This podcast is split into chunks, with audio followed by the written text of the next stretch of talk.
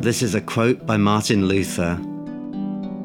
I wish to see all arts, and principally music, in the service of Him who gave and created them. I would not for all the world forego my humble share of music. Singers are never sorrowful, but merry, and smile through their troubles in song. Music makes people kinder, gentler, more staid and reasonable. I'm strongly persuaded that after theology, there is no art that can be placed on a level with music.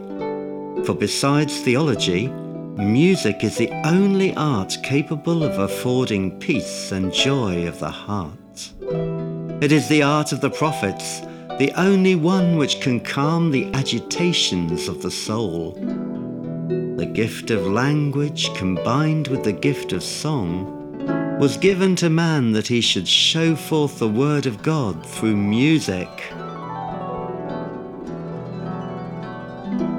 Thank you, Lord, that Luther was right when he said that the devil flees before the sound of music faster than from anything else apart from the Word of God. So we've put music and the Word of God together in this long running series of poetic journeys. We pray reawakening in every part of our hearts.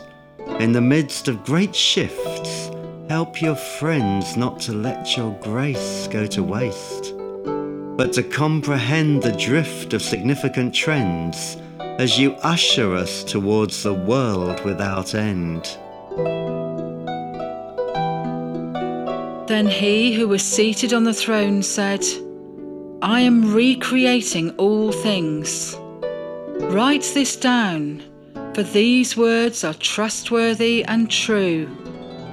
The end of all things is near as I wrap up this earthly dispensation. Therefore, be earnest and disciplined, and above all, clear minded and self controlled, so that you can pray.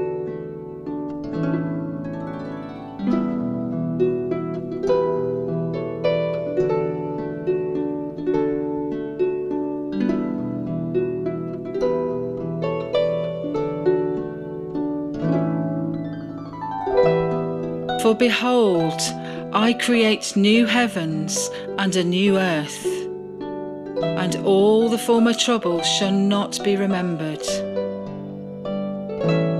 Be glad and rejoice forever in that which I create. For behold, I create Jerusalem to be a joy, and her people to be a gladness. They shall not labour in vain or bear children for calamity. For they shall be the offspring of the blessed of the Lord, and their descendants with them. Before they call, I will answer. While they are yet speaking, I will hear.